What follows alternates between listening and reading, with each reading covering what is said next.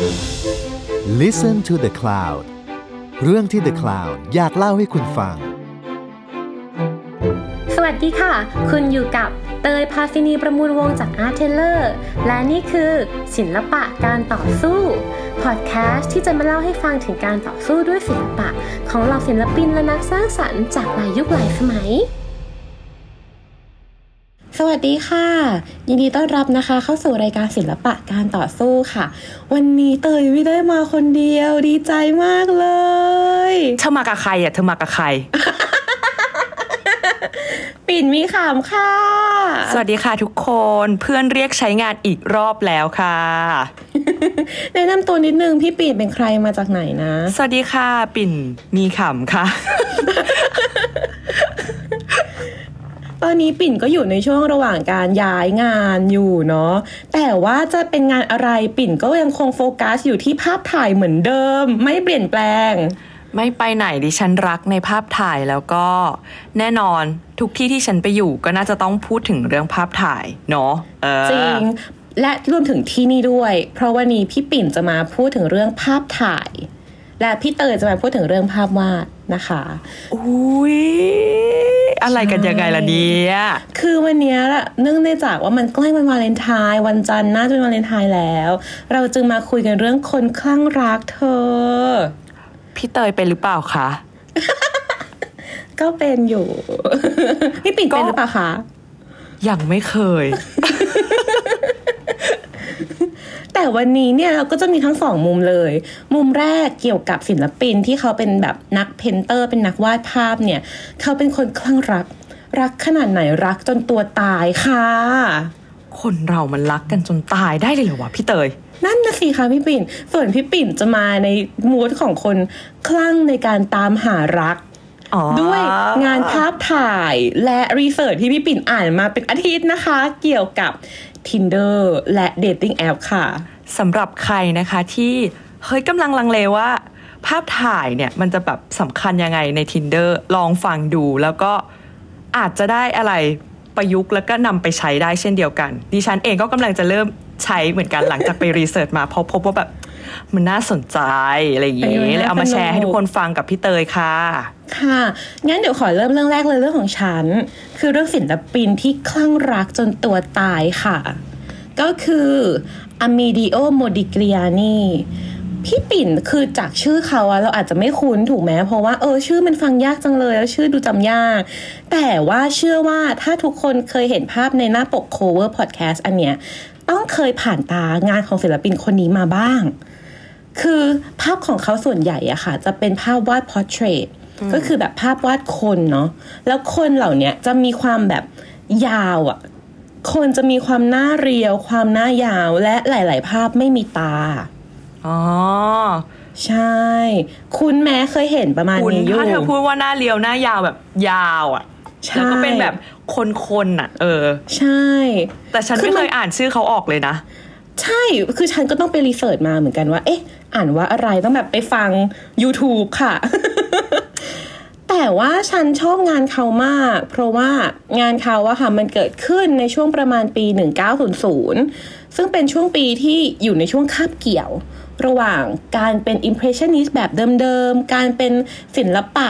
แบบสตูดิโอศิลปะแบบโอ้โห ทุกอย่างสวยเลิศวาดภาพวีนัส แบบเดิมๆ สู่ยุคสมัยใหม่ยุคโมเดิร์นคนอย่างปิกัสโซเริ่มเกิดขึ้น คนอย่างแมนเรย์เริ่มเกิดขึ้น มันเลยเป็นยุคที่เกิดการแบบ dynamic อะเกิดพลังของการแย้งกันอะสูงมากๆ และเขาเป็นคนหนึ่งที่อยู่ในฝั่งหัวสมัยใหม่อะคือฉันจะไม่ได้วาด portrait แบบคนธรรมดา ที่แค่วาดสวย วาดให้เหมือน แล้วถามว่าเขาทำได้ไหมเขาทำได้ คือโมดิเกลียนี่เนี่ย เขาเป็นศิลปินที่ว่าเข้าสตูดิโอวาดภาพคือเข้าไปเรียนน่ะ ตั้งแต่อายุ 14 คือออกจากโรงเรียนธรรมดาเลยเพื่อไปเข้าโรงเรียน วาดภาพ เขาเปรี้ยวนะเขาเปรี้ยวเขาเปรี้ยวเขาเปรี้ยว คือนอกจากว่าเขาจะเป็นคนชัดเจนแล้วอะอีกเหตุผลหนึ่งที่เขาเป็นคนชัดเจนได้ขนาดเนี้ยเพราะเพราะเขาเป็นคนไม่ค่อยสบายนะอ๋ออ้าวยังไงพี่เตย เออ ฉันขอเล่า backward ขอเล่าย้อนกลับไปละกันสองอย่างที่ทำให้ฉันแบบ เฮ้ยโมดีกรีอันนี้ไม่ใช่คนสบายหนึ่งคือไม่ใช่คนรวยค่ะ เป็นคนจนค่ะ อะ โอเค ยังไงต่คืออคือช่วงที่เขาเกิดอะพ่อคือพ่อเขาแม่เขาก็เป็นครอบครัวชนชั้นกลางแหละ แล้วมันเกิดการแบงรับคือล้มละลายอืมแล้วกลายเป็นว่าคือเตียงของโมดิกรียนี่เตียงเด็กเป็นสิ่งเดียวที่เอ่อรัฐไม่สามารถที่จะยึดได้ เพราะฉะนั้นนะพวกของมีค่าเพชรพลอยอะไรก็ตามอะจะมาประกอบกันที่เตียงนี้หมดเลย และนั่นเตียงของโมดิกรียนี่แรกเกิด คือสิ่งเดียวที่บ้านนี้เหลืออยู่เป็นสิ่งมีค่าเธอ โอ้ my god ใช่หนึ่งบ้านไม่ค่อยรวยเป็นชนชั้นกลางที่กำลังค่อย ๆ สร้างตัว และล้มละลายอีกสองเป็นเด็กป่วย คือเขามีปัญหาเรื่องปอดเยอะมาก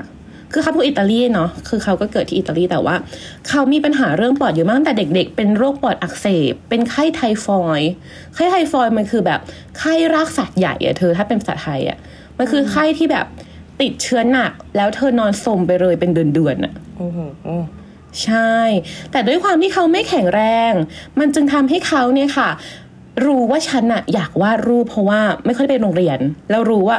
พอดูภาพดูพวกศิลปะ อิตาเลียนเรเนซองส์อะก็แบบเฮ้ยจริง ๆ ฉันชอบศิลปะมาก จึงเป็นเหตุผลค่ะ ต่อเนื่องกันนะคะ ที่ทำให้เขาอะเข้าเรียนศิลปะตั้งแต่เด็กมากๆคืออายุสิบสี่อืม ใช่ เพราะว่าแบบมันคือสิ่งที่เขาอยู่ด้วยอะอยู่กับสิ่งนี้มาตลอด พอเขาป่วยหนักอะแล้วความพีคคือจริง ๆ พอเขาเข้าไปในสตูดิโอตรงเนี้ยเข้าไปเรียนปุ๊บอะเขาวาดรูปได้ คือเขาวาดรูปสวย เธอจำได้ไหมว่าเธอน่าเออน่าจะเคยเห็นกันคือภาพวาดของปิกัสโซตอนอายุสิบเจ็ดที่เฮ้ยเขาก็วาดรูปสวยปะ อืมอ่านึกออกก็คือคนนี้ก็เป็นแบบนั้นด้วยเหมือนกัเป็นแบบนั้นเลยคือจริง ๆเขาวาดรูปคนเหมือนได้เหมือนและแบบผิวเป็นผิวเหมือนกัน ก็คือว่ตามทำไคันลองตามของคันลทอง แต่ฉันจะไม่วาดและเขาเรียนแต่ละที่คือตามคันลองมากๆ ที่แรกคือสตูดิโอของแบบศิลปิน ภาพ landscape อันที่สองคือที่ฟลอเรนซ์อะฟลอเรนซ์คือแบบโอ้โห สุดยอดจาก traditional จริงเออคือแค่พูดว่าฟลอเรนซ์ก็คิดถึงแบบเดวิดรูปปั้นเดวิดโผล่มาแล้วอะที่ถูกต้องใช่ที่ถูกต้องมาก ๆ แต่ด้วยความที่ฉันจะเป็นคนสมัยใหม่ค่ะ ประมาณปี 1900น่ะเขาก็เลยย้ายไปอยู่ที่ปารีสมันประจวบเหมาะกับปี 1906 ฉันจำได้แหละ 1906 ย้ายไปอยู่ที่ปารีสเพราะว่าตอนนั้นพี่ปิ่นลองคิดภาพว่าปารีสมันคือ เมืองแห่งศิลปะวัฒนธรรมอะอืมมันคือยุคของอ่า Midnight in Paris Midnight in Paris คือปี 1920 อันนี้คือปี 1906 ซึ่งแบบ เอาจริง ๆ มันใกล้เคียงกัน เพราะปิกัสโซตอนนั้นก็อยู่ปารีสแล้วอืมทุกอย่างจะแบบ extravaganza เด็กสมัยใหม่ คนสมัยใหม่ศิลปิน คนซื้องานนักเขียนทุกอย่างมาอยู่กันที่นี่โมดิเกลียนี่ก็บอกฉันจะรออะไรฉันจะรออะไรก็เลยไปค่ะ เจอกันที่ปารีสค่ะ แล้วถามว่าเขาอยู่ปารีสเขามีแฟนหรือเปล่า พูดถึงเรื่องความรักเนอะวาเลนไทน์อะ อืมยังไงคะศิลปินคนนี้ มีแฟนเยอะมาก เพราะว่าเป็นคนหล่อมาก คือถึงแม้ว่าฉันจะเป็นคนจน และฉันจะเป็นคนป่วยสุขภาพไม่แข็งแรง แต่มาถึงปารีสปุ๊บเป็นคนหล่อ คือคนบอกว่าไม่ใช่แค่หล่อปิกัสโซก็บอกว่าเพื่อนรักคนนี้ของฉันโมดิเกรียนี่นี่เป็นคนจิตใจงาม หล่อนิสัยดีน่าวารัดกรูปได้แบบนำสมัยวาดรูปนำสมัย โอ้โห พี่ปิ่นเป็นพี่ปิ่นใครจะไม่อยากแบบจีบผู้ชายคนนี้ ไม่พลาดแน่นอนค่ะ สู้ตาย แต่จนมากนะ เธอรับได้ใช่ไหม จนแบบรูปภาพของเขาตอนนั้นน่ะ สามารถแลกได้แค่ข้าวในร้านอาหารน่ะ ไม่เป็นไร ฉันชอบกินข้าว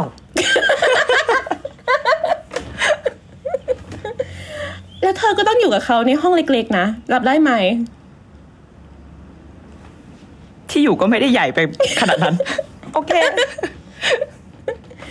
นั่นแหละค่ะ เขาจึงมีแฟนเรื่อยมาเรื่อยๆ แล้วพอเขาอยู่ปารีสด้วยสังคมด้วยด้วยเพื่อนๆ ด้วยตัวโรคของเขาเองที่ทำให้เขารู้สึก depressed รู้สึกเครียดอะอืมมันจึงทำให้เขาเริ่มติดแอลกอฮอล์ด้วย แล้วก็ติดอ่าฝิ่น ติดกัญชาอะไรอย่างนี้ อันนี้รับได้ไหม ช่างมันเถอะ เริ่มยากเลยเนาะเริ่มยากเริ่มแล้วยากขึ้นเรื่อยๆเออแบบสมมติได้เงินมาอย่างเงี้ย แทนที่จะให้ปิ่นกินข้าวแลกข้าวมาให้ปิ่นก็คือขอแบ่งไปครึ่งนึงไปซื้อกัญชาได้ไหมอะไรอย่างเงี้ยเอออะแล้วแฟนๆเขาว่าไง แฟนๆเขาก็มีความเป็นศิลปินเหมือนกัน มีความร้อยเหมือนกัน คือโบดิกริยานี่เนี่ยถึงแม้ว่าจะแบบ โอเค เป็นคนน่ารักนิสัยดี แต่ก็เป็นคนร้อนมาก แบบร้อนแรงและอารมณ์ร้อน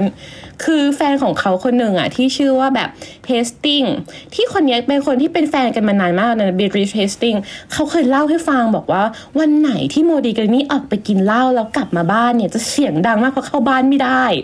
แบบเมาอะ เข้าบ้านไม่ถูกอะ แล้วเฮสติงที่อยู่ที่บ้าน ก็จะแบบอารมณ์ร้อนเหมือนกันกลับมาในตอนนี้เนี่ยก็จะปึงปังปึงปังปึงปังกันจนแบบห้องอื่นต้องมาด่า ต้องมาด่าทอเลยทีเดียวอ่าก็คือตลอดมาถึงจะมีแฟนก็จะเป็นแฟนที่ศีลเสมอกันประมาณหนึ่งอืมแต่ว่าส่วนใหญ่มันจะเป็นแฟนระยะสั้นอะแบบคบแล้วเลิกคบแล้วเลิกคบแล้วเลิกอะก็แต่เป็นแบบมีสองเอออ่ฮะ ใช่ เพราะว่าอืมหล่อเลือกได้ แต่นี่แหละที่จะเล่าคือมี Beatrice Hastings ที่เล่าไปว่าอยู่กันยาวแล้วเป็นเพราะเป็นคนร้อยเหมือนกัน ผู้หญิงก็เป็นอ่า art critics เป็นนักวิจารณ์ศิลปะ และเป็นนักเขียนที่เก่งมากๆในยุคนั้น เพราะฉะนั้นมันจึงแบบไปด้วยกันได้อะแต่สุดท้ายเขาก็เลิกรากันค่ะ และมาพบกับคนสุดท้ายของชีวิต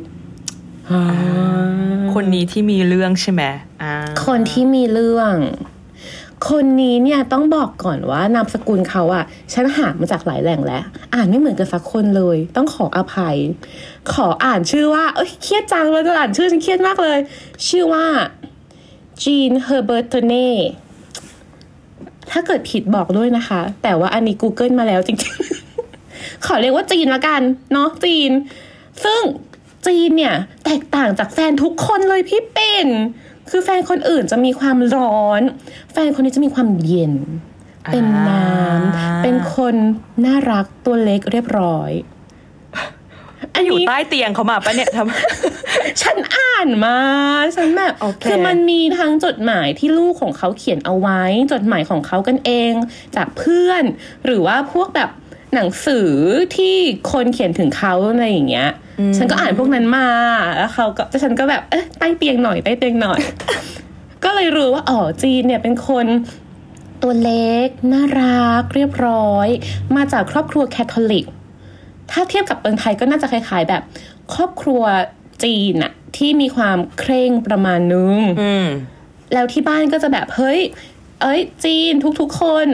ต้องมาสวดมนต์ด้วยกันตอนตอนกลางคืนแบบนี้เลยแบบเคร่งเบอร์นี้เลย โอ้โห แล้วเขาอยู่กับหนุ่มศิลปินที่แบบ เดี๋ยวผีเข้าผีออกเพราะว่า กินเหล้าดูดฝิ่น ใช่อาชีก็เลิศนะอะต่อออาชีเลิศมาก แต่ชีเลิศเพราะว่าชีอยู่ในวงการศิลปะด้วยไม่ใช่แค่เป็นแบบสาวธรรมดาเด้ออ่าคือชีอะมารู้จักกับจีนทำไมนั้นไม่มีเดทติ้งแอปมาเนาะเขาไม่ได้ปัดกันเจอ แต่ว่าเขาเจอเพราะว่าจีนอะเป็นนักเรียนศิลปะด้วย และ เป็นนางแบบโทอ๋อเป็นนางแบบให้กับศิลปินอยู่แล้ว เขาเจอกันเขาก็แบบเฮ้ยน่ารักจังแล้วเขาก็เลยตกลงปรงใจเป็นแฟนกัน รักเบอร์ไหน รักเบอร์ว่าจากคนอื่นๆนะ คือโมดิเกรียนี่จะให้ทุกคนมาอยู่ห้องเล็กๆของเขา เพราะว่าคือโมดิเกรียนี่มีพาทรอนนะคะ คือมีคนที่สนับสนุนอะอยู่คนหนึ่ง แล้วเขาก็จะแบบช่วยช่วยให้เงินมาแบบจ่ายค่าค่าเช่าแค่นี้อะแต่ปรากฏโมดิเกรียนี่เจอคนนี้แบบเฮ้ยคนนี้เป็นคนดี ยอมย้ายไปอยู่ห้องใหญ่ขึ้นเลย เป็นไงล่ะ Oh my รักเบอร์นี้ God พลังรัก ใช่ แต่รักขนาดนี้ก็แบบก็ยังลำบากนะ คือเขาเล่ากันว่า ห้องเนี้ยไม่มีแม้แต่โซฟาเธอ ถ้าเกิดว่าปิ่นไปเที่ยวบ้านของมูดิเกรียนี่ปิ่นจะต้องนั่งบนกระเป๋าเดินทาง เป็นไงจนเบอร์นี้ แต่ว่าปิ่นไปคราวหน้า ปิ่นต้องนั่งคืนแล้วนะ เพราะว่ากระเป๋าเดินทางสามารถถูกนำไปจำนำหรือนำไปขายได้อะตกใจ ได้อยู่ได้อยู่ แล้วคิดถึงคุณพ่อคุณแม่ของฝั่งผู้หญิงฝั่งน้องจีน น้องจีนเนี่ยตอนมาคบอายุสิบเก้าโอ้โหส่วนโมดิเกรียนี่อายุประมาณสามสิบกว่าแหละเฮ้ยห่างกันเยอะอยู่นะ เออเอาทูเวลอยู่ ใช่ แล้วปรากฏว่าครอบครัวก็เลยไม่สนับสนุนมาก ครอบครัวเลยแบบทำไมลูกสาวของฉันถึงต้องมาคบกับผู้ชายคนนี้ที่สำมะเลเทเมา เหมือนที่ปิ่นพูด ผีเข้าผีออกเลเลเทเทเลี้ยงดูไม่ได้ไม่มั่นคง แต่ว่าจีนก็หาแคร์ไม่ ก็บอกว่า ฉันรักของฉัน ฉันรักของฉัน ครอบครัวเลยต้องแบบ เออปล่อยเลยตามเลย รักรักก็รักไป ปรากฏว่าผ่านมาเพียงปีเดียวค่ะ โอ้โห ผ่านมาเพียงปีเดียว ไม่ใช่เรื่องร้ายอะไร แต่ว่าเป็นไม่ใช่เรื่องร้ายของความรัก แต่เป็นเรื่องร้ายของสุขภาพเพราะโมดิเกลียนี่เริ่มสุขภาพแย่ลงอ่าด้วยโรคปอดที่มีอยู่แล้วเขาก็เป็นโรคอยู่แล้ว แล้วก็บวกกับใช่ไลฟ์สไตล์ของเขาไลฟ์สไตล์มันขนาดนั้นมันจะไม่ป่วยได้ยังไง ฉันงงมาก เออ แล้วปรากฏว่าผู้สนับสนุนใจดีอีกแล้ว บอกว่าย้ายไปอยู่ฝรั่งเศสตอนใต้ไหมนี่ ใช่เพราะว่าอากาศมันดีกว่า ปารีสตอนนั้นน่ะคืออุตสาหกรรมมันเริ่มเยอะ เพราะฉะนั้นน่ะอุตสาหกรรมตอนนั้นเป็นอุตสาหกรรมถ่านหินต้องใช้ถ่านหินในการเจเนเรตพลังงาน มันจึงมีฝุ่นมีควันเยอะมากอะคิดภาพนะคะบูดิเกรียนี่เป็นโรคปอด อยู่กรุงเทพคูณสามอะ PM 2.5กินเหล้าและกัญชา คือสุขภาพมันต้องแบบดิเกรดมันต้องแย่ลงมากๆ แน่ๆเขาจึงบอกย้ายไปเที่ยวราชบุรีกันเถอะไปอยู่ราชบุรี อืมเขาก็โอเคไปอยู่ เนี่ยแหละ ไปไปไปอยู่ให้มันสุขภาพดีขึ้น แต่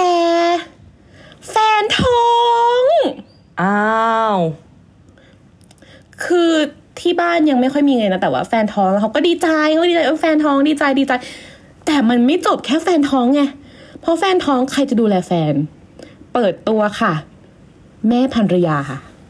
ที่ก็ไม่ได้ชอบเขาอยู่แล้ว ใช่ แม่ภรรยาถือกระเป๋ามาเลยค่ะ จากอิตาลี มาถึงตอนใต้ของฝรั่งเศส แล้วก็มาช่วยดูแล แน่นอนพี่ปิ่นคือมันต้องมีปากเสียงกันอยู่แล้ว เพราะว่าไลฟ์สไตล์มันไม่ตรงกันน่ะ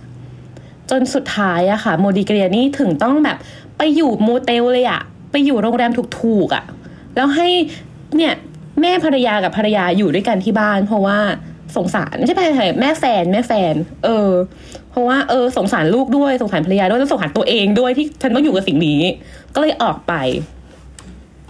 ฟังอย่างนี้รู้สึกพี่ปิ่นรู้สึกว่า เฮ้ยเขาก็รวยขึ้นหรือเปล่า เขาแบบไปอยู่ได้เขาไปอยู่ในโรงแรมได้ ใช่ไหมคะ พี่ปิ่นทำหน้าสงสัยทำหน้าสงสัย นั่นน่ะสิยังไง ไม่รวยค่ะ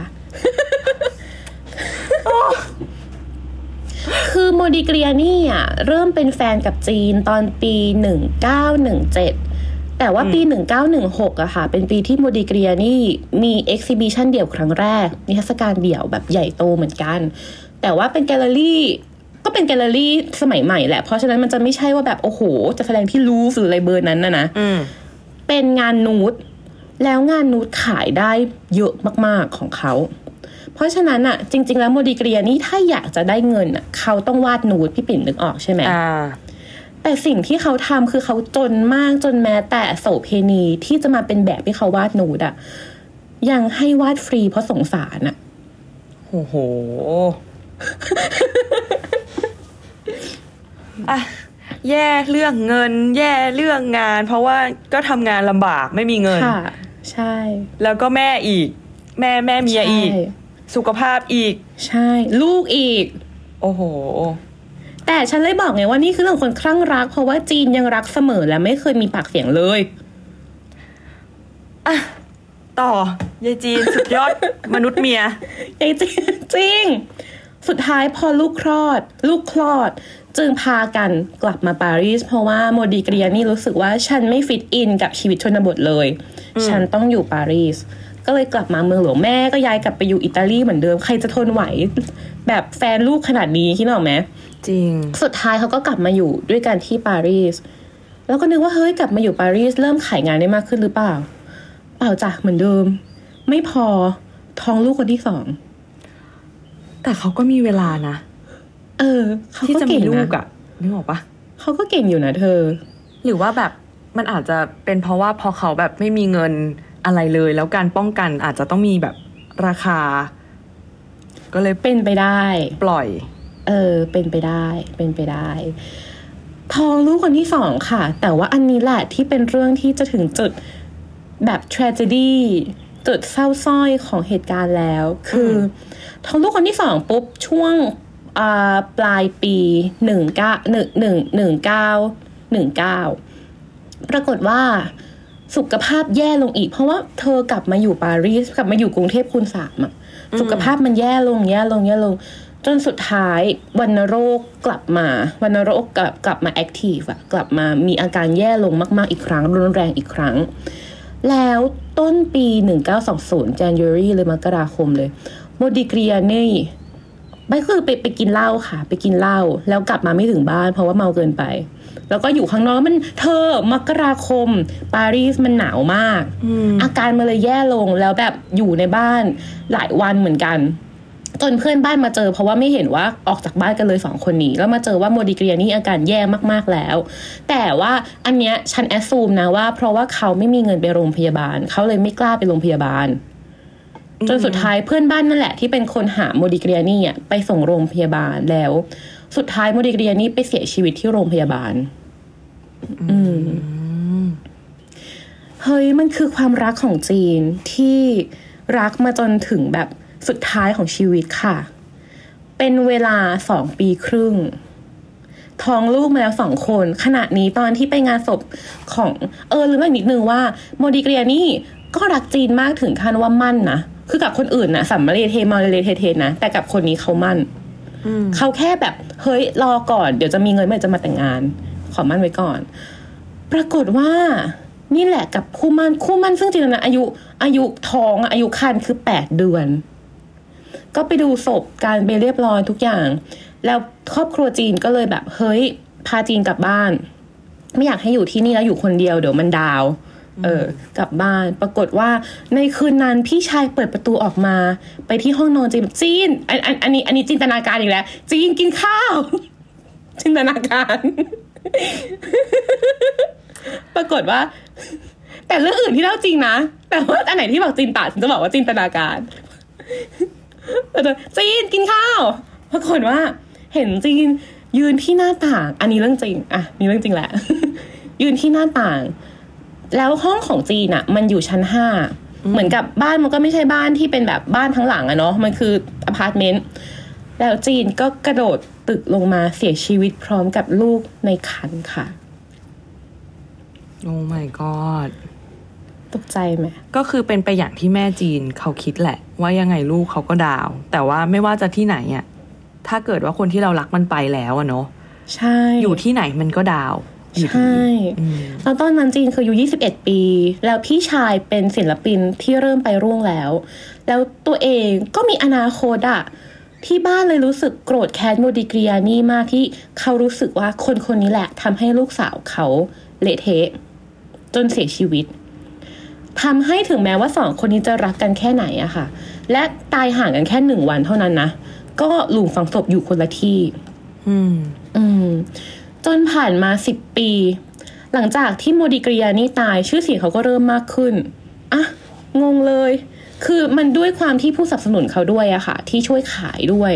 และโมดิกรียานี่พอแบบแบบคือเรื่องมันโรแมนติกอะเรื่องมันคือศิลปินที่ทำงานและจนจนตายอะแล้วงานเขาก็เริ่มถูกพูดถึง แล้วคนก็เริ่มเห็นคุณค่าว่าเออจริง ๆ มันน่าสนใจมากๆ จนสุดท้ายเขาเริ่มดังขึ้นดังขึ้นเรื่อยๆ และสุดท้ายมันด้วยสังคมด้วย และครอบครัวฝั่งโมดิกรียานี่ด้วยที่มาเจรจาค่ะ แล้วก็ทำให้หลุมฝังศพย้าย คือตอนเนี้ยเขาย้ายหลุมฝังศพของจีนนอนมี1930คือหลังจากทั้งคู่ตายไปแล้ว10ปีนะย้ายไปอยู่ข้างๆโมดิกรียานี่แล้ว ทั้งสองคนจึงได้เคียงคู่กันตลอดไป ว้าวแล้วจบคือแล้วที่ค่ะบ้านจีนก็เอาจริงๆก็กลายมาว่า มายอมรับ ผู้ชายคนนี้ที่เธอรักอะตอนที่เขาก็เสียไปแล้ว ใช่คือฉันเดาด้วยซ้ำนะว่าเอ๊ะอันนี้อันนี้ฉันไม่รู้จริงอันนี่เดา เขายอมรับจริงหรือเปล่า คิดออกไหมเธอ อืม ก็อาจจะไม่เพราะเอว่าอเอาจริง ๆ มันก็อาจจะเป็นเพราะชื่อเสียงของตัวศิลปินที่มันมากขึ้น หรืออะไรต่าใช่งๆที่ทำให้สังคมจับตามอง ใช่ แล้ว ฉันก็ไม่รู้สิ ฉันรู้สึกว่าเรื่องแบบนี้บางทีถ้ารู้สึกไปแล้วมันมันยากที่จะหายไปนะ ใช่เพราะว่านั่นก็ลูกสาวเขาลูกสาวทั้งคนอะ ใช่ หลานเขาอีก ใช่จนสุดท้ายแต่ว่าสุดท้ายลูกลูกลูกคนแรกอะค่ะค่ะ ชื่อจีเหมือนกัน ก็เป็นนักเขียน แล้วก็เป็นคนที่ช่วยให้งานพ่อของเขาอะดังขึ้นมาก ๆ นะอืม คือเป็นคนหนึ่งคนเหมือนกันที่ทำให้โบดีเกรียนี่มีชื่อเสียง ช่วยขายงาน ช่วยทำเอ็กซิบิชันเขียนหนังสือ อืม คือเราว่าสุดท้ายอะ่ะอาสองคนนี้เขารักกันอะ่ะ มันคือความรักที่ได้มาเป็นลูกและลูกนี่แหละ ที่ก็เป็นผลผลิตต่อๆไปของเขาอะ่ะอืมที่ทำให้ชื่อเสียงของเขามันยังคงอยู่ที่ทำให้ตัวเขามันยังไม่หายไปไหน ใช่ เรื่องนี้เศร้านะคะ มาฟังเรื่องพี่ปิ่นกันต่อดีกว่าค่ะ ในเรื่องของคนครั่งตามหารัก หลังจากที่เราฟังเรื่องเตยเนาะเรื่องคนคลั่งรัก แล้วในแวดวงศิลปะด้วยสำหรับฉันคือแบบเราเราจะไม่ได้เห็นมุมเนี้ยเลยอะนึกออกปะอืมคือเราเวลาเราดูงานศิลปะหรืออะไรเราก็จะโฟกัสที่ตัวงานหรือโฟกัสที่คนอะแต่เราไม่ได้มาโฟกัสที่ความสัมพันธ์ค่ะซึ่งจอ๋ริงอๆแล้วอีกแบอย่าบงหนึ่งก็คือออะฉันรู้สึกว่าโมดิเกรียนี่อะพอเราดูภาพยุคยุคยุคสองปีครึ่งของชีวิตเขาอะ เราเห็นเลยว่าเขาวาดรูปจีนเยอะมากๆ แบบมากอืมใช่แล้วมันพอมันรู้เรื่องเนี้ยมันทำให้เรากลับไปมองเขาแบบไปมองงานเขาอีกทีหนึ่งเนาะใช่ด้วยอีกแบบอีกเลนส์หนึ่งที่มีฟิลเตอร์เข้ามาในเรื่องนี้สำหรับฉันฉันรู้สึกว่า พอฟังแล้วฉันอยากกลับไปดูงานเขาแบบตั้งใจอีกทีอะอุ้ยดีใจอะเออเพราะว่านี่คือ story ที่มันมันอยู่ในชีวิตเขาและมีผลกับการทำงานเขามาก ๆอยู่แล้วอะเธอ ถึงแม้ว่ามันจะเป็นเรื่องรักที่ใคร ๆ อาจจะมองว่าเป็นเรื่องเล็กอะอืมแต่ว่าอุ๊ยมันแมทเทอร์กับคนสองคนมาก ๆ จนแบบ ความตายมาพรากเขาอะแต่อย่างน้อยเขาก็ได้กลับมาเจอกัน เออโอ้ยซึ้งจังเลยค่ะ จริง ๆ ก็ดีนะ คือฉันก็รู้สึกว่าพอฉันรู้เรื่องเนี้ย ฉันกลับไปดูงานเขาอะก็สนุกขึ้นเยอะอืมทำให้เห็นเลยขึ้นเยอะว่า เออเขาจริง ๆ ชีวิตเขาก็ผูกโยงกับความรักของผู้หญิงคนนี้เยอะมาก ๆ เหมือนกัน แล้วเรื่องของพี่ปิ่นล่ะคะ เรื่องของดิฉันนะคะก็จะเป็นแน่นอนที่พี่เตยพูดไปตอนแรกเรื่องตามล่าแบบไม่ใช่ตามล่า โอ้ยน่ากลัวมาก โอ้ my god คนที่แบบคลั่งตามหารักนะค่ะครั้งในที่นี้เป็นครั้งที่ดีสำหรับฉัน หลังจากที่ได้อ่านเรื่องราวมาทั้งหมดผ่านภาพถ่าย แล้วเราพบว่าอย่างที่เตยพูดไปเลยเรื่อง Tinder เรื่อง Dating App มันเป็นสิ่งที่ จะพูดไม่ได้เลยอะถ้าเกิดเราจะมาเรื่องความรักในยุคปัจจุบันอะอืม Dating App มีส่วนสำคัญในการที่ทำให้คนเจอกันในสภาวะที่แบบเนี่ย เกิดขึ้นในโลกหรือเกิดขึ้นในประเทศเรา หรือเราจะรักไม่รักก็แล้วแต่แต่ว่ามันมีความสัมพันธ์เกิดขึ้นแล้วกันเนาะบางคนอาจจะใช้จริง dating app นี้ในแต่ละทางที่มันไม่เหมือนกัน แต่ทีนี้เราจะขอแบบโฟกัสเรื่องงานวิจัยที่เราไปอ่านมา เขาพูดว่าภาพถ่ายในการตามหารักแบบ ที่ต้องการเป็นแบบ long relationship อะอืมแบบ long life partner อะมันโอ้โหมีความสำคัญมากพี่ปิ่นขอแชร์เรื่องหนึ่งได้ปะๆอะยังไงคะ คือจริง ๆ แล้วอะฉันเพิ่งอ่านเรื่องนี้มาเหมือนกันเว้ยไม่ไม่กี่วันนี้เองว่าเดทติ้งแอปแรก ๆ ของโลกอะคือการลงภาพวาดในหนังสือพิมพ์นะ ลงภาพวาดตัวเองอะในหนังสือพิมพ์ของผู้หญิง God เพื่อตามหาสามีเว้ยก็คือเออจริง ๆ แล้ว อี dating appหรือถ้าเกิดพูดแบบการตามหาคู่อะตั้งแต่ยุคที่เธอกล่าวขึ้นอะวิกตอเรียนอะวิก หนึ่งเก้าศูนย์ศูนย์เออ มันคือแบบทำให้ role ของเพศอะใช่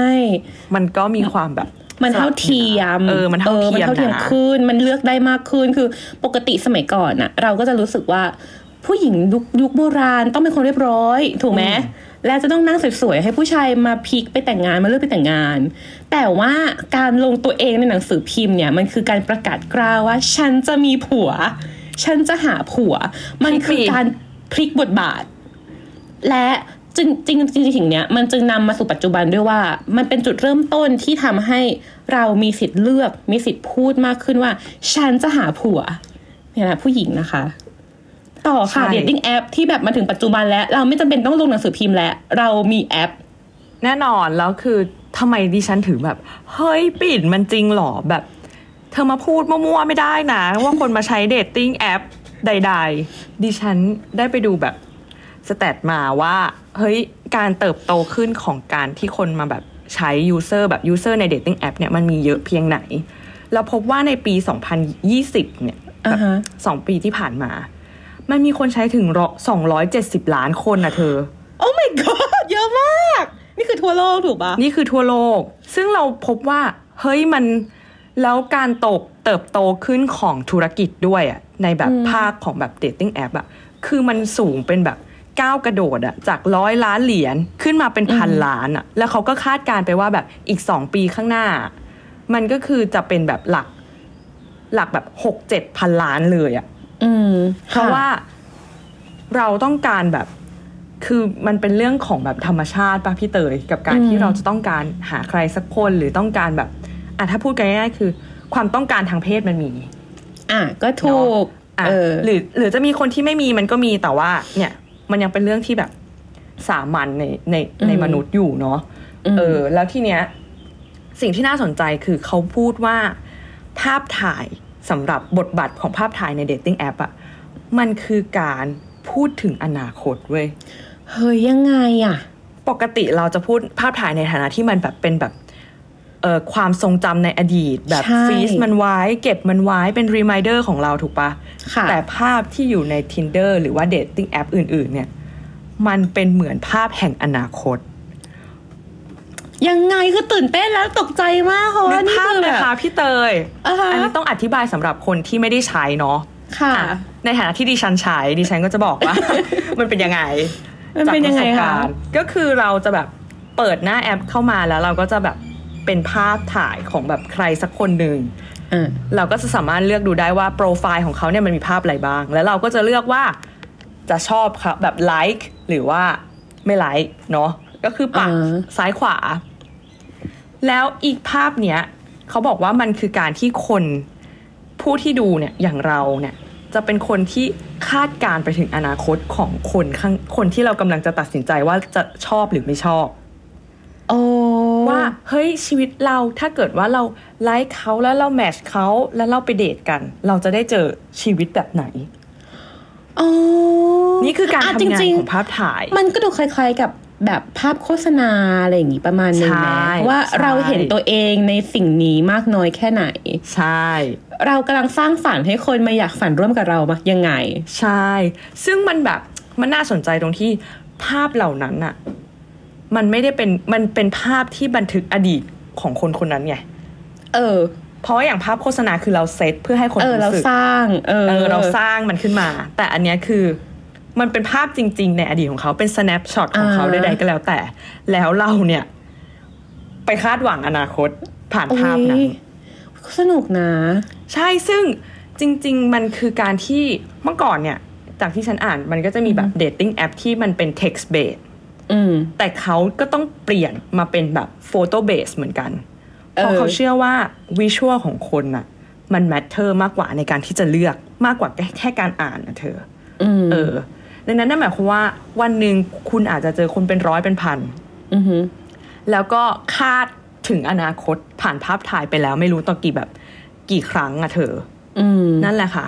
แล้วก็เลยเป็นสุดยอดสิ่งที่น่าสนใจที่เราอยากจะหยิบมาพูดถึง แล้วเราก็พบว่า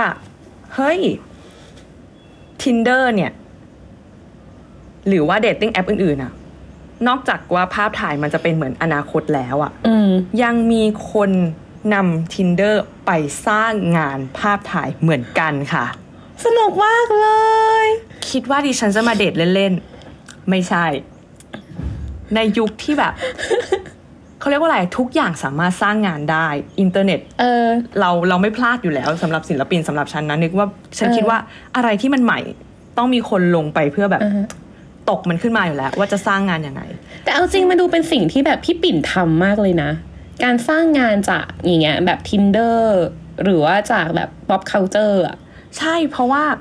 ฉันรู้สึกว่ามันน่าสนใจมันคือเรากำลังดูมนุษย์ในปัจจุบันอะอืม ซึ่งแบบอะอย่างพี่เตยอย่างเงี้ยพี่เตยพูดเรื่องประวัติศาสตร์ เราก็สนุกกับการรู้เรื่องมนุษย์ค่ะในอดีตถูกปะแต่ค่ะพอมันมีเรื่องเนี้ยแล้วเรามา merge กันอะเราพบว่าเฮ้ยจริง ๆ แล้วอะอีความใหม่ของ Tinder อะมันไม่ได้ใหม่ขนาดนั้นอะมันมีในตั้งแต่ยุควิกตอเรียนมาแล้วนึกออกปะเออ ที่แบบ คนเราจะขายตัวเองอะแล้วมาเดทอ่าฮะกับชั้นสี่อะใช่ต้องเป็นแบบเออรูปที่สวยใช่จริงอย่างที่พี่ปิ่นว่าเลยว่า เรากำลังขายความฝันของเราเองอะให้เขาใช่คือแบบในยุคนั้นอะอะสวยสวยตามแบบนั้นเออใช่ไหมแต่ว่าใน research ของฟินแลนด์ที่ฉันไปอ่านมาจริง ๆ เดี๋ยวเราแปะลิงก์ research เพราะว่าอันนี้มันมันเป็นแบบ public ให้เข้าอ่านได้ อันเนี้ยอุ๊ยได้ฉันว่ามันสิสนุกมาสนุกกอืมเพราะว่าเขาพูดเรื่องภาพถ่ายได้น่าสนใจมเขาบอกว่า มันมีสามอย่างเว้ยที่ที่ภาพถ่ายมันแบบ มันพาให้คนเข้าไปดูใน tinder อะคือจะต้องแน่นอนมีมีมีรูปลักษณ์อ่าฮะรูปลักษณ์ของเรา เสร็จแล้วต่อคือ ภาพฮ็อบบี้หรือภาพสิ่งที่เราสนใจแบบเป็นกันเอง เออ ถ้าถ้าถ่ายด้วยกล้องโปรดีๆ เนี่ย คนจะรู้สึกว่ามันมันไม่ค่อยมีชีวิตอ่าฮะต้อง snap ด้วยมือถืออ๋อ จะรู้สึกโอเคจริงมากกว่า ทั้งๆที่เออการเก็บรายละเอียดของกล้องใหญ่อะมันมากกว่าพี่เตยถ้าเกิดวัดเรื่องความจริงกับสิ่งที่เห็นน่ะอืมกลายเป็นว่ามือถือดูจริงมากกว่าในในนี้ อืม เออ นั่นแหละ แล้วมันก็เลแล้ยวมีอีกไหมเดารอ๋อมีมีมีแค่สองอย่างคือ appearance กับแล้วก็อีกอย่างหนึ่งก็คือ hobby เป็นแบบ ความแบบความดีงามอะอุ๊ยฉันก็แบแบบบอธิบายไม่ถูกว่าแบบ ความดีงามเออของแต่ละคน ถิ่นที่อยู่ใดโอๆเคสภาพแวดล้อมนึกออกไหมโอเคนึกออกก็จะเป็นสามอย่างที่เฮ้ยคนมันจะชอบโฟกัสในเรื่องนี้ค่ะ แล้วนำมาสู่สิ่งที่ศิลปินคนแรกที่เราหยิบมา ว่าอือหือเขาสร้างงานอะไรผ่าน Tinder นะคะ ค่ะสำหรับใครที่เล่น Tinder ใช้คำว่าเล่นได้ไหมพี่พี่สาว ก็ใช้แอปใช้บริการ Tinder เนอะใช้บริการเออโอเคใช้บริการโอ้ ก็แปลกอีกอยู่ดีช่วยด้วย เอาเป็นว่าอยู่ใน Tinder ในช่วงล็อกดาวน์ตั้งแต่ครั้งแรกที่ผ่านมามัน มันตั้งแต่แบบประมาณสองปีที่แล้วเนาะใช่สองปีที่แล้วเนอะ Tinder เขาได้ทำแบบโปรแกรมยักษ์ในการ PR คือการที่เขาเนี่ย turn ทุกคนเป็นแบบ premium user ในการที่คุณจะไปทั่วโลกได้เลย สุดปังนะ คือท่องเที่ยวได้ ไปทั่วโลกไปท่องเที่ยวทั่วโลกไปพบกับผู้คนทั่วโลก แบบเหมือนฉันอยู่ไทย ฉันอยากได้แฟนเป็นคนฟินแลนด์ ฉันก็มาปักที่ฟินแลนด์ได้ yes that's right แล้วก็ไปปัดอยู่ที่ฟินแลนด์ ไปเสมือนว่าเราไปฟินแลนด์ แต่เราอยู่โอ้โหบ้านที่ไทย อะไรแบบนี้ นี่คือค่ะสิ่งที่เขาทำมาแล้วฉันว่ามัน work มาก เพราะว่า เฮ้ย จริงเราทำไมเราจะต้องหยุดแค่ตรงนี้ ในเมื่อ เราไปได้ทุกที่ทั่วโลก แล้วมันก็ work มากที่แบบมันทำให้คนรู้สึกว่า ในแง่การตลาดคือคนรู้สึกว่า อยากเปลี่ยนไปใช้พรีเมียม อุ้ยเออเอออะย้อนกลับมาที่ศิลปินคนแรกของเราค่ะ ที่เป็นศิลปินโรมาเนีย เป็นช่างภาพโรมอือหือออยู่ชาวโรมาเนีย แต่ว่าเบสอิตาลีนะคะ ชื่อค่ะคลาวดิ o เอสมาราเดค่ะ ฉันขอโทษถ้าเกิดอ่านไม่ดีเพราะเป็นภาษาโรมาเนียนะคะ แล้วพยายามหาแล้ว แล้วก็ค่ะเรียนเรียนแบบไม่ได้จริง ได้ค่ะๆขอแทนว่าเขานะคะ โอเคใครว่าเขาค่ะชอบมากค่ะ น่าจะง่ายที่สุดตอนนี้ ฉันฉันรู้สึกแบบ ขอโทษจริง ๆ คือ ส่งไอจีไปหาเขาแล้วแหละ ว่าแบบอ่านยังไง แต่ว่าโอ้ my god เออแต่ว่าแบบเขาตอบมาไม่ทันมาอัด ก็เลยแบบค่ะขออภัยจริงได้ค่ะๆก็คือเขาได้ทำการนี่แหละ ใช้ทริคนี้เลยคือการปักไปทั่วโลกอืม เขาอยู่อิตาลีใช่ปะอืมแต่เขารู้สึกว่าเขาอยากได้อินไซต์ของชีวิตผู้คนในช่วงแบบล็อกดาวน์ที่ผ่านมาว่าเขาเป็นยังไงบ้างอืมแทนมันคือการที่เราจะเริ่มคุยกับคนที่เราไม่รู้จักแล้วเพิ่งเจอกันอะมันก็จะเริ่มจากการสวัสดีเป็นยังไงอืมแล้วก็มาว่า เอ้ย เป็นคำถามเบสิกว่าช่วงล็อกดาวน์คุณเป็นยังไงบ้างอยู่แล้วอ๋อเออนั่นแหละแต่ว่าแทนที่เขาจะคุยแค่นั้นอือหือ เขาแบบขอให้ส่งภาพที่จะอธิบายสิ่งที่คุณเล่าให้ฟังหน่อย เฮ้ย คอนเทนต์หนึ่งอ้าว กลายเป็นว่าภาพที่เราเห็นน่ะ ในผลงานของเขาอะจะเป็นภาพที่เอ่อคนที่เขาเจอใน dating app อะถ่ายรูปมา ว่าชีวิตเป็นยังไง คู่กับภาพเท็กซ์ใน Tinder ที่เขาแคปหน้าจอมา น่ารักเนอะใช่ ซึ่งอันเนี้ยเขาบอกว่าเออเขาอะไปมาแบบ เขาอยู่ไปอเมริกาไป ก็คือฉันอ่านอะคือไปทุกทวีปได้อะอ่าฮะที่จะรู้สึกว่า เออ อยากรู้ว่าชีวิตคนเป็นยังไง อืม ทั่วโลกโดยผ่านแบบ dating app ฉันว่ามันน่าสนใจที่คนใน dating app อะมันก็ไม่ได้มีวัฒนธรรมที่เขาเรียกว่าอะไร คนพูดกันมาตลอดว่ามันเป็น hookup culture อืม เนาะมันยังมีส่วนที่มันเป็นบทสนทนาแล้วก็คุยกันได้อยู่ด้วย อันนี้อืมเราก็คือมาพูด เพื่อเผื่อบางคนเนาะยังรู้สึกว่าเฮ้ยมันมันไม่ดีอะอ่าฮะหรือว่ามีม่านวัดศิลธรรมอะไรที่บอกว่า มันไม่ได้สิ่งนี้ไม่ได้เธอเอามาพูดทำไมคือ เรากำลังจะบอกว่า ทุกคนมีสิทธิ์เลือกในการใช้เออบริการเนาะแล้วค่ะเขาก็เลือกที่จะทำแบบนี้แล้วมันก็ผ่านการที่แบบยอมรับได้ของการที่จะเอาแบบ privacy ที่คุยกันใน dating app อะออกมาสู่ public ฉันว่าอันนี้มันน่าสนใจที่ว่ามันได้เห็นประสบการณ์ของคนในช่วงช่วงล็อกดาวน์ผ่านแอปที่ก็ทำเพื่อให้คนในช่วงล็อกดาวน์ด้วย แล้วมันน่ารักจริงมากพี่เตยพี่เตยเราพี่เตยเออเห็นภาพที่ปิ่นฉันแต่เห็งนไปภาพเนาะอยู่มันน่ารักมากจริงมันน่าๆรักเอาจริงมากอะมันน่าจะรู้สึกว่าแบบสิ่งนี้สามารถเป็นแคมเปญของ tinder ได้เลยอะใช่ ซึ่งฉันว่าเนี่ยมันก็ตอบโจทย์ในเรื่องที่ภาพถ่าย matter ในใน dating app ยังไง อย่างการอืมที่ คนเลือกที่จะ capture ชีวิต ค่ะ มุมมองของแต่ละคน อันเนี้ยคือเรารู้สึกว่าอยากให้ทุกคนลองไปเล่นดูเนอะมันเป็นโปรเจกต์ของเขานี่แหละที่ทำ spin-off ออกมา จากการเป็นช่างภาพอยู่แล้ว สนุกเดี๋ยวเรามาก็จะกแปะให้เขาดู เอเนออะอะต่อมาคนที่สองค่ะดิฉันเชื่อในเรื่องความหลากหลาย ทั้งแอปและเพศค่ะ ก็คือคนที่สองคือ มาจากคุณ Sean Fader นะคะ กับชุดงาน Sup? ในปี 2010อืมย้อนไปแบบเยอะมากเลยนะเธอ จริง ฉันยังเป็นวุ้นอยู่ ไม่ถึงขนาด เขาเนี่ย ก็รู้สึกเหมือนกันว่าเฮ้ยการที่เราคุยกันอะ มันทำให้เรา visualize คน อะ จริงเหมือนที่เธอบอกเลยว่าจินตะไปถึงอนาคต จินตะไปถึงอนาคต แล้วอิงงานซับอะ มันเหมือนกับว่า เหมือนประโยคแรกในการทักทายคนอะอ่าซับอ่าเป็นยังไงบ้างอะไรอย่างเงี้ยเออ ในหัวก็คือคิดไปเลยว่า คนที่ตอบเราแบบเนี้ยจะต้องเป็นแบบไหนวะเออจริงเขาก็เลยทำการแบบไปถึงบ้าน อะบอกก่อนว่า อันเนี้ยคือเป็น dating app ของเกย์นะคะค่ะที่ที่ที่เขาใช้ก็คือ แน่นอนว่าเขาก็จะจินตะว่า เฮ้ย ผู้ชายคนนี้เป็นไงเสร็จปุ๊บ ไปถึงที่บ้านเลยค่ะ แล้วสิ่งแรกที่เขาขอให้ทำคือ ถ่ายรูปหน่อย เฮ้ย เออ แล้วถ่ายเสร็จอะมันก็จะเป็นแบบเขาก็จะแบบให้ให้คนนั้นอะสวมบทไปตามที่เขารู้สึกว่าคนนี้เป็นอะอย่างสมมติคุยกันแล้วรู้สึกว่าคนนี้มันสมาร์ทอืมใส่สูตรแอคหล่อแน่นอน แล้วเขาก็ใช้เวลาเดทกับคนคนนั้น อืม แล้วถ่ายรูป after จากเดทอุ้ยว่า เจอแล้วเนี่ยเป็นยังไง เออ จะพบว่าหลายครั้งก็จะเป็นไปตามที่ before เขาคิดค่ะแต่มากครั้งอะจำนวนอ่าฮะปริมาณที่มากกว่า มันไม่เหมือนกันเลย อุ้ยน่ามีครัวากมแตเนกอะต่าง แล้ว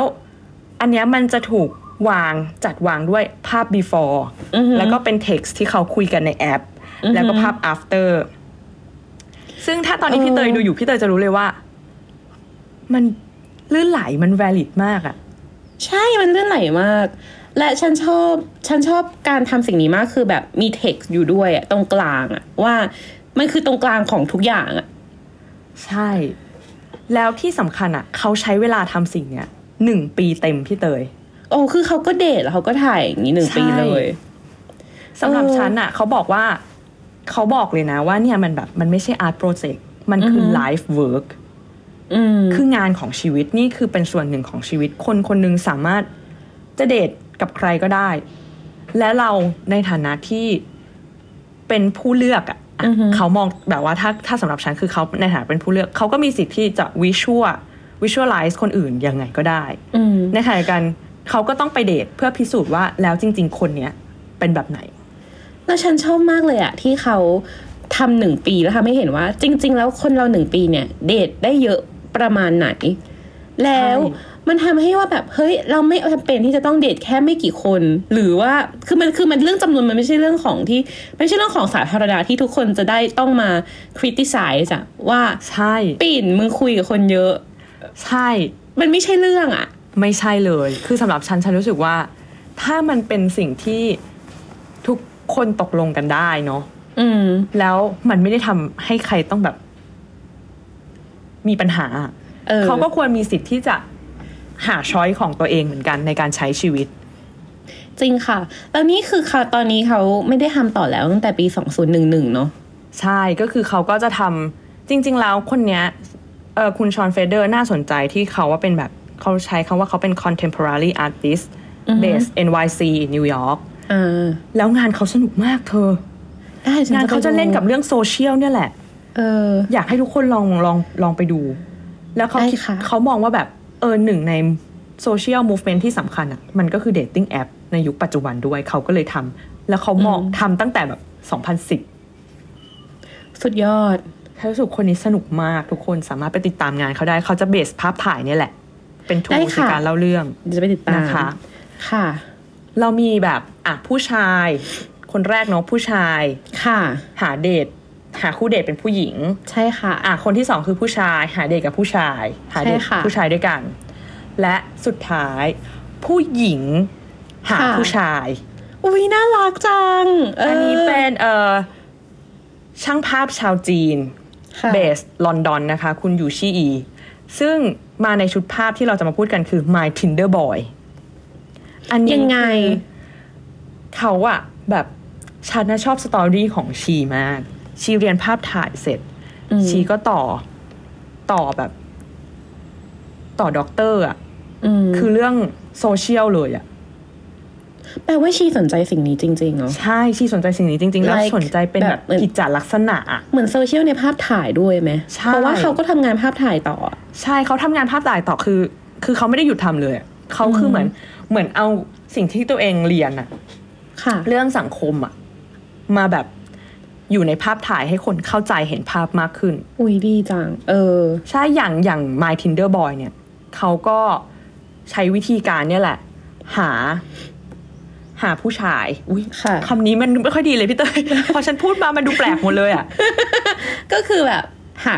หาคู่เดทอาหาคู่เดทอ่าผู้ชายใน tinder แล้ว ก็คือเนี่ยแหละ เขาบอกเลยว่าเขาอะ เรียกผู้ชายมาหรือไปหาผู้ชายอะเออก็คือโรของเขาอะคือผู้ทรมานด้วยซ้ำอะทำไมอะ ยังไงอะ เพราะเขามองผู้ชายอะคู่เดทของเขาเป็น object อืม เออ ในการที่แบบสั่งให้ทำนู่นทำนี่อะไรเงี้ย แล้วผู้ชายก็ทำคู่เดทใช่ก็เพราะว่าท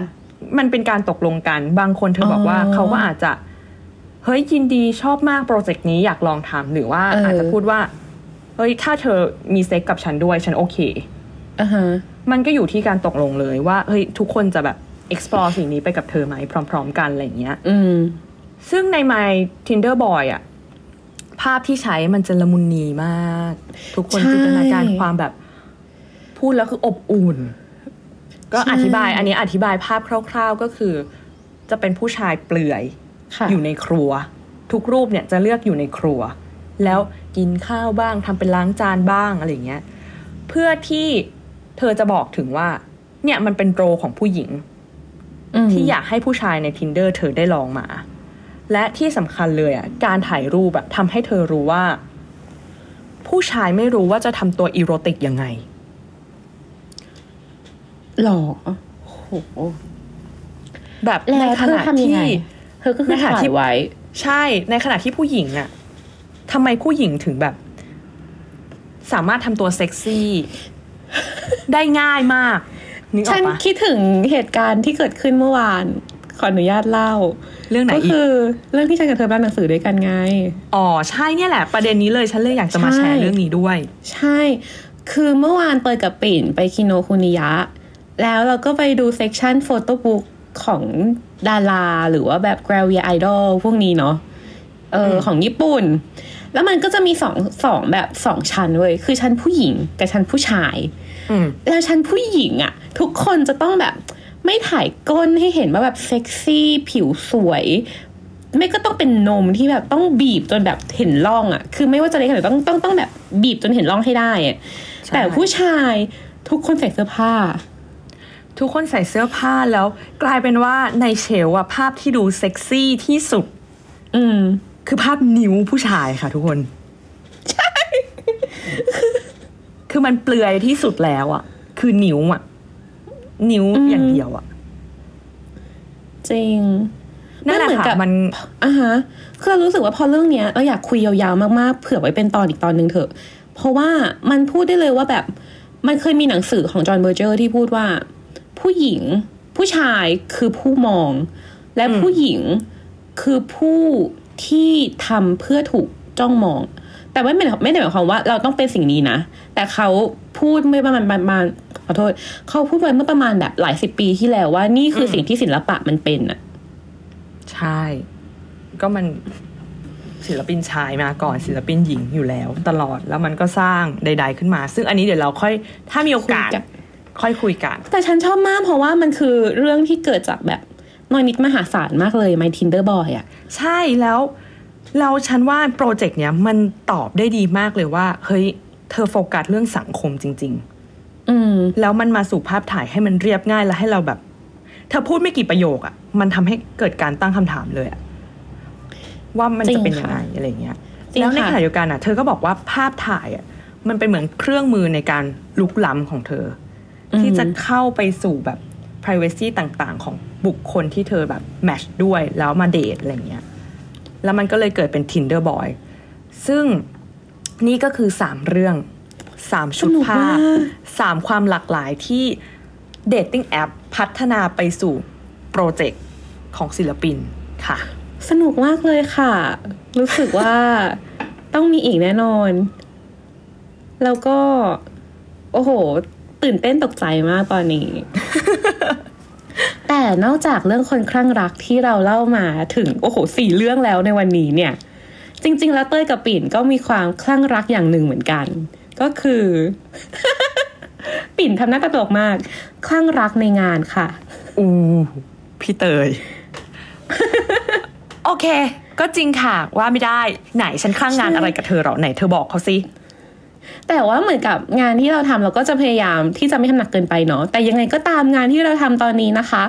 เป็นนิทรรศการอยู่ที่กริมสเปซ BTA ราชเทวีเรียบร้อยแล้วคือต้องเล่าก่อนว่าระหว่างประมาณแบบ4-5 เดือนที่ผ่านมาเนี่ย เต้ยกับปิ่นทำโครงการหนึ่งค่ะ ชื่อ Internship เป็นโครงการที่เราอะค่ะ Open Call รับสมัครน้องๆช่างภาพเนี่ยเข้ามาพัฒนาโปรเจกต์ส่วนตัวร่วมไปกับลองทำงานในวงการภาพถ่ายไปด้วยกัน ใช่ ซึ่งเป็นโครงการภายใต้ดี1839 เนาะที่แบบใช่ทำมาตั้งแต่เอาตั้งแต่แบบแรกเลยอะเป็นโปรเซสการทำงานของช่างภาพที่เราอยากส่งให้ทุกคนดูว่า ถ้าคุณมีเรื่องที่จะเล่า แล้วอยากจบด้วยงานภาพถ่ายอะแบบภาพถ่ายจริง ๆ นะ แบบภาพปริ้นอะ มีอะไรบ้างที่ควรเออที่แบบเป็นไกด์ไลน์ให้ได้อะไรอย่างเงี้ยใช่ คือเพราะว่าตรง exhibition ที่เราจะทำอะที่เราทำแล้วที่จะทำทำแล้วเนี่ย มันไม่ได้มีแค่ภาพถ่ายที่ปริ้นเหมือนกับเหมือนกับแบบปกติอะค่ะอืมแต่ว่าเรามีโต๊ะ process โต๊ะกระบวนการด้วย ว่า เอ้ย แต่ละขั้นตอนที่มันต่อเนื่องมาจนถึงกลายเป็นงานนิทรรศการนี้ หรือกลายเป็นเล่มหนังสือที่เราก็เปิดขายเช่นเดียวกันเนี่ย มันต้องผ่านอะไรมาบ้าง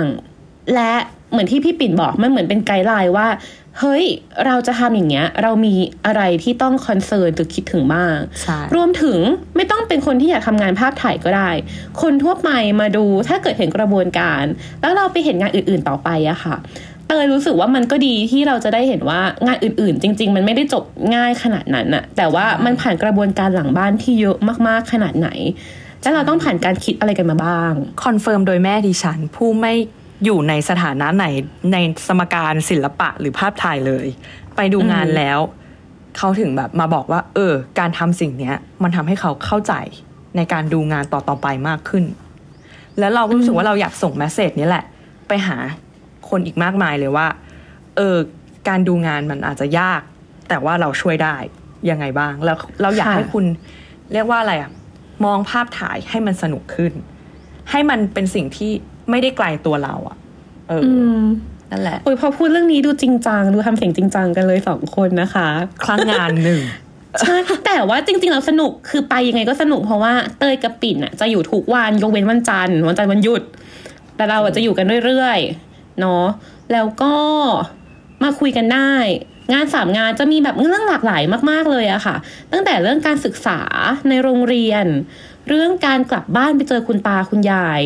และแบบความทรงจำรวมถึงเรื่องการชุมนุมกก็มีเช่นกัน ใช่ อยากให้มากันเยอะๆแล้วก็มาคุยเนาะจริง ๆ งานการดูอะโอเค เราดูเสร็จแล้วสิ่งที่เราอยากให้เกิดมากที่สุดคือบทสนทนาหลังจากดูใช่งานนี่แหละว่าดูแล้วคุณคิดเห็นยังไง อันเนี้ยเป็นทั้งกำลังใจให้เราในฐานะคนจัด เนาะแล้วก็ใช่กำลังใจให้กับช่างภาพและอีกอย่างหนึ่งคือ เราอยากรู้จริง ๆ ว่า ในอนาคตถ้าเรากำลังจะ develop สิ่งต่าง ๆ เนี้ยเราควรปรับปรุงหรือแก้ไขยังไง เพื่อให้มันเข้าถึงทุกคนได้มากขึ้นค่ะ จริงค่ะ ก็ขอเชิญชวนทุกคนตรงนี้เลย โฆษณาแล้วหนึ่งงานจัดถึงวันไหนกี่โมงถึงกี่โมงคะโอ้ยงานจริง ๆ จัดตั้งแต่วันที่ 3 ที่ผ่านมาเนาะ3ถึง 28 กุมภาพันธ์ค่ะ เปิด 10 โมงเช้าถึง 6 โมงเย็น แต่ว่าทุกวันพฤหัสบดีจะมีบุ๊กคลับค่ะ ก็คือมาดูหนังสือด้วยกันนี่แหละ ก็คือจะเปิดถึง 2 ทุ่มครึ่งค่ะ ส่วนวันเสาร์ทุกวันเสาร์จะมี conversation table ก็คือโต๊ะนั่งเมานั่นเอง ก็คือมาได้ตั้งแต่แบบบ่ายสองขึ้นมา แต่ว่าก็เปิดเปิดตลอดเวลาปกตินะสิบโมงแต่ว่าบ่ายสองปุ๊บจะตั้งโต๊ะเมาทันทีค่ะ เรามันเป็นคนชอบเมา ดูซิวันเนี้ยเมาไปนานแค่ไหน เพื่อน เยอะมาก เยอะมากเป็นชั่วโมงแล้วรายละเอียดดูได้ที่เพจดี1839 Magazine เนาะคะ ทั้งทาง Facebook แล้วก็ทาง Instagram ฝากด้วยนะคะทุกคน จริง มาเจอกันนะคะไปพบกัน ขอบคุณค่ะ ค่ะ วันนี้สวัสดีค่ะ สวัสดีค่ะ ติดตามเรื่องราวดีๆ และรายการอื่นๆจาก The Cloud ได้ที่ readthecloud.co หรือแอปพลิเคชันสำหรับฟังพอดแคสต์